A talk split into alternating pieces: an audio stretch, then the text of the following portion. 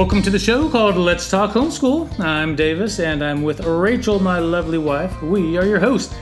This is the show where we talk about everything homeschooling. You know that the how, what, when, where, and why. We want to affirm, encourage, challenge, and inspire you in this adventure of a lifetime that we call home education. So let's get right to it. This is episode number 47. Today's show is titled The Tidal Wave of Homeschooling is Here. Okay, Rachel, let's talk homeschool. So, when the shelter at home orders were put in place in March of 2020, millions of families suddenly found themselves in a mandatory trial run of homeschooling. As the weeks turned into months and a new school year approached, a large number of these families decided to stay the course and continue educating their kids at home. Curriculum providers like Apologia found themselves struggling to supply the increased demand for resources. Homeschooling was already the most significant uh, educational movement of the last 50 years, but now a coronavirus pandemic ushered in a tidal wave of new homeschooling families. So, folks, are you riding this wave or are you currently treading water, lost, and adrift at sea? So, Rachel, let's talk about two things in this show. Let's talk about what happened, which is the tidal wave, and why is it good. So, what happened back in March, April, and then the months over of the summer? So what happened was suddenly people really had to rethink their children's education. And it was easy for a long time, it seemed, to just go along with what people had always done. They'd always sent their kids to private school, or maybe they'd always put their kids on the bus to go to the local public school. And suddenly, because of a proclaimed pandemic, all of that had to be rethought because schools were closed and I still find it ironic that when we thought of where's the safest place to be when everything is swirling, it was universally thought of that the safest place to be was home. It was shelter at home. It wasn't yes. shelter at an institution. It, wasn't was shel- shelter in the school building. It wasn't. It was shelter at home. And I just think, I, you know, there aren't a lot. Maybe there are more. There'd be an interesting brainstorm. I think that that's a beautiful phrase that we shelter at home, that homes are considered havens and safe places for families to come together, huddle together. And you know, in our experience, it wasn't just we've got seven children, right? And so we've launched five. So we had five out of the house. But in sheltered home, we had to rotate two of our daughters back home. So the right safest place, right? So the safest place for them to be was not their college campus it was actually coming home. Well, and even just the other day, we were talking about how the language has changed. In March and April, it was sheltered home. Now, in August and September, the language is safer at home. I know. I, th- so I still love it's, that. It's like a unanimous decision. The safest place is home. At home. And you got this health issue, the coronavirus, sure. which has been the two by four up against everybody's head, causing you know concern, question marks, and what do I do about educating my kids? And so now there were. Uh, let's talk about some of these surveys. Back in March and April, there were some surveys where people were asked, "What are you planning to do in the fall?" Which was only three months away, but I remember the first report said 20% of those homes or those who are now at home were planning to co- continue in the fall. And homeschooling. Yes, and I was skeptical. I did not believe that it would be that many. I thought it'd yeah. be a lot less, just because homeschooling is um, scary. It's for the, it was always in the minority, right? And I've always been surprised that more people didn't but I felt that those fears and uh, hurdles would still be there. Right. Well, then another report came out that said 41%, and then another report saying 60%. Right. So as the summer continued and these reports were coming out, I was really curious to see how many would actually uh, find their way to homeschooling in the fall uh, because everybody, all the schools were scrambling, private and public and everybody else, to figure out a game plan for getting kids in school, and of course the CDC recommendations with face mask and social distancing just just seemed crazy to think they would actually happen with young kids in particular. I, I totally agree because I've had real concerns about children being in an environment where those kind of restrictions are adamantly reinforced. That does not seem emotionally healthy to me to small children and it doesn't seem psychologically good for young children. For any children, really. I mean, I even think as adults, as this continues to linger, when we can't see each other's faces, a smile across a grocery store aisle or in a church building, if we're going to continue to be masked and we're going to continue to distance, we were made for fellowship. We were made for physical touch. We need hugs. We need high fives. We go to work out. We can't even high five the other people that we're working out with. I think that there are long term playouts of this. And so, again, parents had to reassess what are we going to do? Are we going to subject our children to these ridiculous restrictions in an environment where those restrictions are going to be reinforced by somebody else? And a lot of parents said no. And I, I think the feedback we've heard too even from our workers at Apologia, they had said that some people who called in were saying, you know, we've always thought about this, mm-hmm. but we never quite stepped over the threshold. We never took that first step of faith. And here we find ourselves.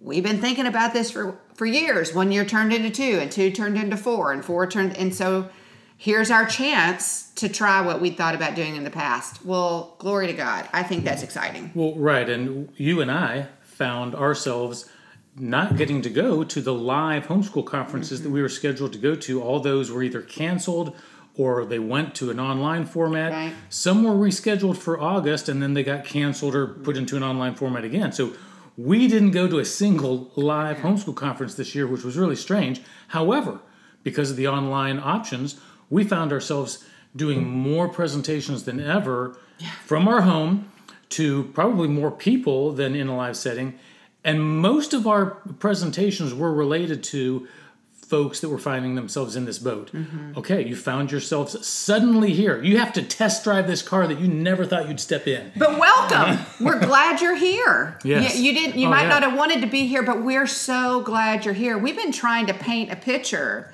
for these newbies of what this can be. Right. Well, and just this last week on September 3rd, if you go to the August, I mean the September 3rd uh, page on the Apologia's Facebook page, I did a Facebook Live uh, entitled The Issue with World Magazine's 2020 Back to School issue. And I talked about how they couldn't give a vision for what homeschooling can be for families.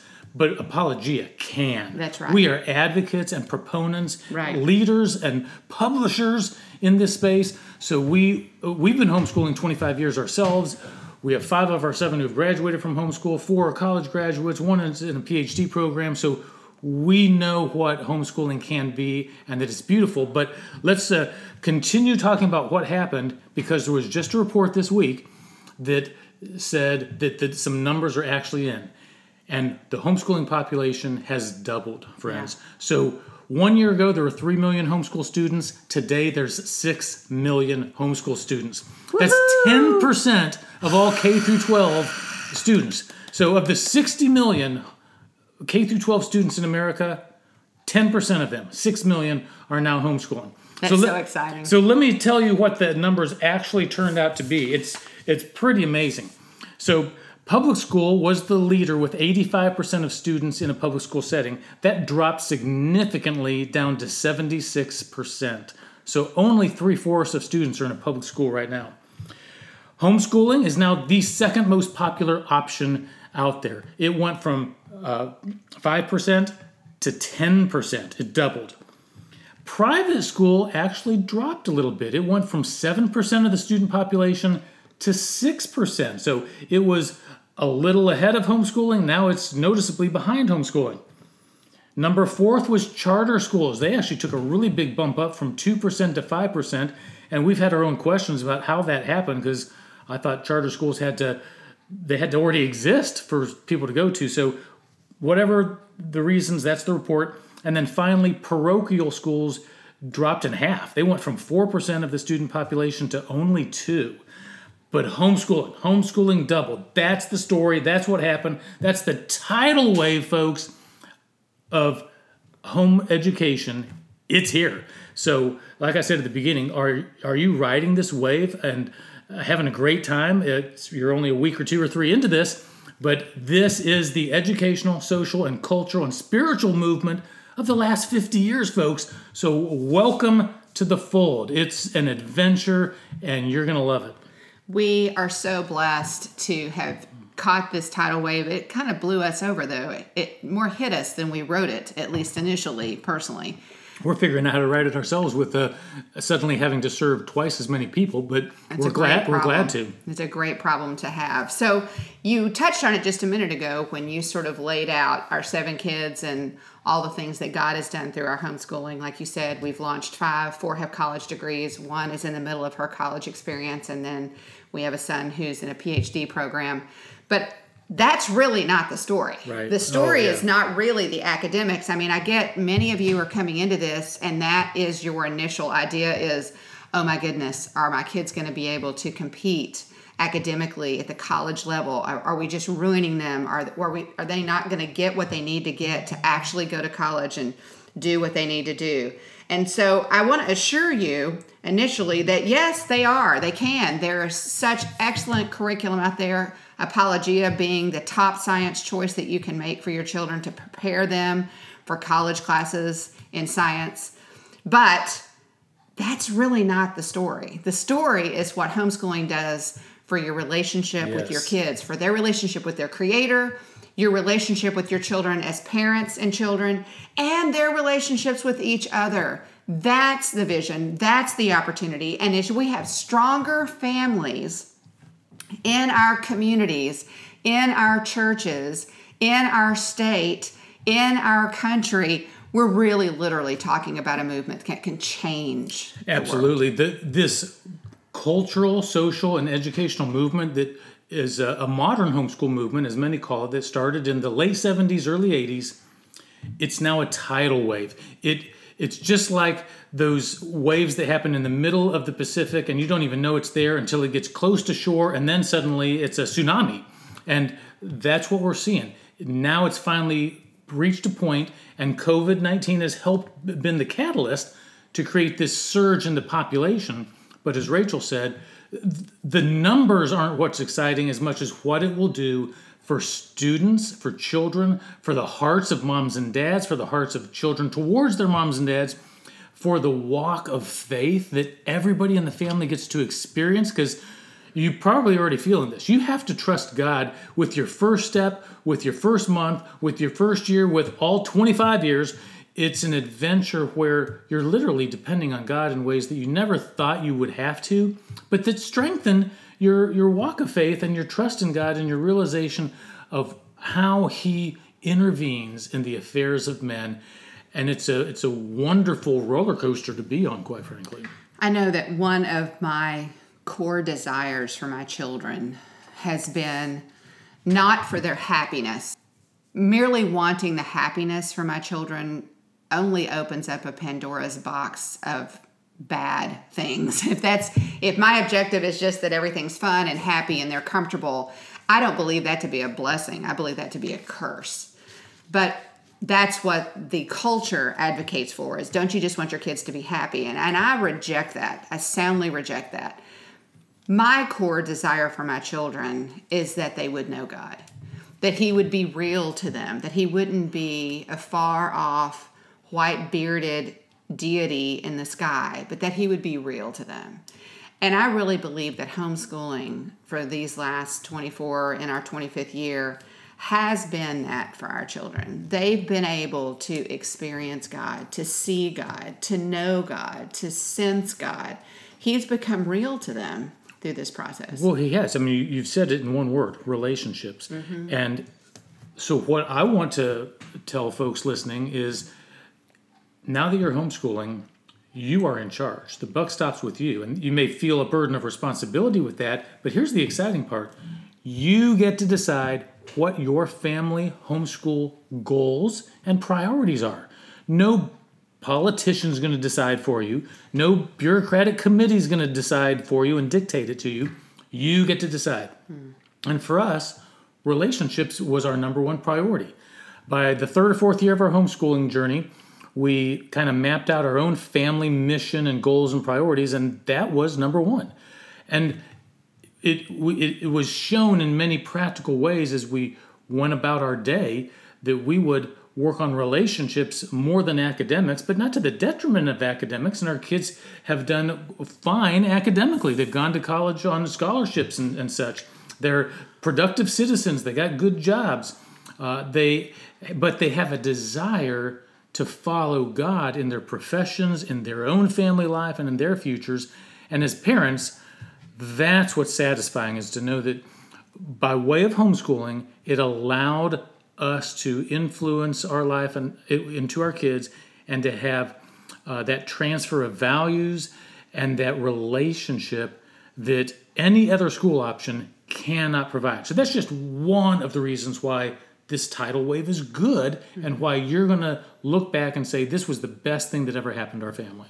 Yeah, I think that's very true. And I and I I believe that can we have the opportunity for that to be true whether or not people continue to homeschool after this year. Certainly I want people to continue homeschooling because I think it just gets better. I think you get to see God more and more. You get to die to yourself more and more. You get to celebrate seeing what God's doing in the hearts and the minds of your children year by year by year. And it's just glorious. But I got to tell you, there's another, I think, more subtle, but potentially profoundly significant thing that I think could come of this whole tidal wave. I really believe that the enemy has not so subtly used a variety of things among mothers to separate us. He's used uh, demographics, he's used neighborhoods, he's used careers, working moms versus non-working moms, right?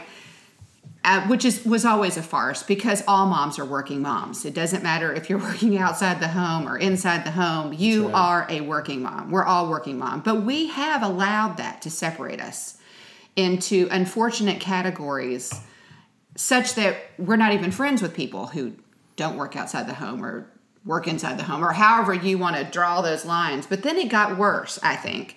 Then it got to be that moms started to separate themselves and draw lines of demarcation between ourselves based on where our kids went to school. I know. And it was like, oh, my kids go to public school. Oh, my kids go to charter school. Oh, my kids go to private school. Oh, we homeschool. And it really, I think, has been a tragedy among mothers because here's what I believe to be true we need each other, and we need to be strong enough in the decisions that we've made educationally for our children to cross those lines and come together.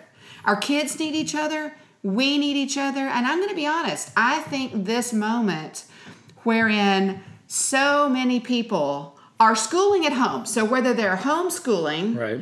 or they brought the system home, we have a good friend who her children were in charter school, right? And they were trying to figure out all the Zoom meetings for the charter school and make it all work. And she's working from home and her her husband's working from home and they're trying to get their kids on and she just said, you know what, enough. I'm done. We're just we're gonna pull out of the system, we're just gonna homeschool. Well, and I love the way she told it to you we're going to do what we should have done all along. Right, exactly. But in this moment when so many moms are at home working with their kids academically, I'm really hoping that a lot of those walls, those obstacles to relationships between moms can just come down. Amen. And awesome. we can just accept each other, trust each other, and have relationship with each other, encourage each other, I think that we ought to be able to challenge each other along the way. But I, I think tragically, there have been a lot of relationships that have gone unhad because of silly enemy lies that were unnecessary. You know, Joseph said in the Old Testament to his brothers when he was reunited with them after they'd sold him to slavery, right? And he's reunited with them because it's an interesting moment. They come to him, right? They were desperate to get rid of him to begin with and then they're desperate for him to give them something. Kind of an interesting, ironic moment. He sees who they are, he gets who they are, he knows who they are, and they don't recognize him, right? And ultimately, after a couple of tests on his part to see if they've changed at all or if they're still the guys that sold him off, he reveals himself to them and says, You know, what the enemy intended for evil, God intended for good. I think this pandemic moment is that same moment. The enemy has intended this to be for evil, to shut down praise in our churches, to close down our churches, to um, make us not like each other as we are sheltered at home or safer at home, to divide us further, to separate us further.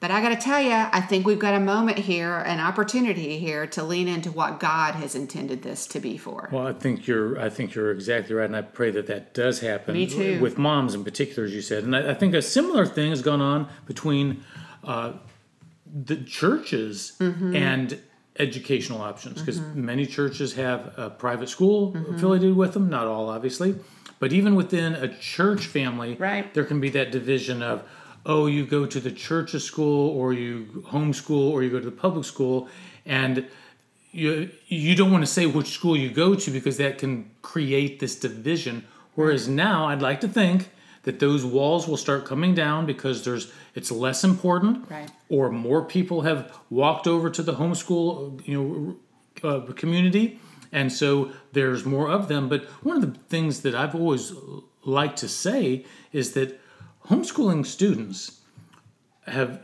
succeeded for a variety of reasons. And one of the things that's happening is they actually help a church fulfill their mission. So there, there shouldn't be any um, us versus them kind of attitude, anyways. We're all in this together. So again, I think part of your point is that this could be a great unifying I moment so. and opportunity. But we're going to have to grow up and, and do that and claim Right. it. We're going Right. to have to work together and claim it and say, we're not going to let this divide us anymore. That's the opportunity we have. Well, uh, one of the, the things that I'll say that I think why this is great is homeschooling is also a great tool for sharing the gospel. Yes. Partly because it's a walk of faith. So I know our faith has grown tremendously simply because we homeschooled. And the requirement to trust in God in ways I never wanted to, Right. uh, never expected to. And there's been times where it be, was like with our oldest, it was real easy to panic thinking, oh no, we didn't plan on this, and he's our first one. We're going to blow it with our first one, and he's not even going to graduate high school and know what to do next. Right. And God intervened. There's some great stories that we've shared through the years and, and some of these podcasts where God helped fill in the gaps and create a path for him to where, as that's happened uh, in similar ways with some of our other kids, I've been much less panicked and prone to worry because I, I know, I remember what God did. Right. And so I, I walk by faith, I grow in the testing of my own character. Mm-hmm. And so, because of that, I really would love to see homeschooling and the larger community of homeschooling create a an environment that allows for the gospel to be shared and heard and believed and possibly create a great awakening of sorts mm-hmm. in our country, in families, in churches, in a way that would just be beautiful and bring uh the blessing of God in ways that we haven't experienced yet. Well, you know, I know a lot of us. And again, I think of the Bible story of Moses. And here, God's people have been oppressed for 400 years, and they're crying out to God for a deliverer, and they're crying and they're crying and they're crying. And who would have thought that it would have come as a baby in a basket woven by his mother, placed in the Nile River? Right. raised in the palace, um, sent to raise sheep in the wilderness. Who would have thought? God ways are not our ways. Who would have thought that a pandemic could have been this amazing moment, could have brought revival in the hearts and the minds of moms and dads and families? But these are the kinds of things that God uses to do great things. Exactly. So, homeschooling was already one of the most significant social, cultural, and educational movements of the last 50 years, like I said. But although a relatively small number of students were riding this wave prior to 2020, this COVID 19 pandemic was a catalyst turning homeschooling into the tidal wave of epic proportions that we're talking about. It's more than likely that it'll lead the way in educational movements for the next 50 years. So, folks, get on your surfboards, ride this wave, uh, enjoy it. Don't find yourself lost at sea. This is the wave to be on. So, welcome aboard. It's going to be a great ride, and we're all in this together. Well, it's time to bring this wonderful conversation to an end. So, thanks for listening. We hope you enjoyed it and that you'll share it with your friends. This is Let's Talk Homeschool, and we are your hosts, Davis and Rachel Carman. We want to thank our sponsor, Apologia Educational Ministries. Their mission is to help homeschooling families learn, live, and defend the Christian faith. Apologia is the number one publisher of creation based science, biblical worldview curriculum, and online instruction with over 110 number one awards. Now that's impressive. But more importantly, that's why Apologia is trusted by homeschooling families all across the USA and the world. Go to apologia.com, a great place to explore creation. Okay, folks, have a great day, and until next time, we are walking by faith and enjoying the homeschooling adventure of a lifetime.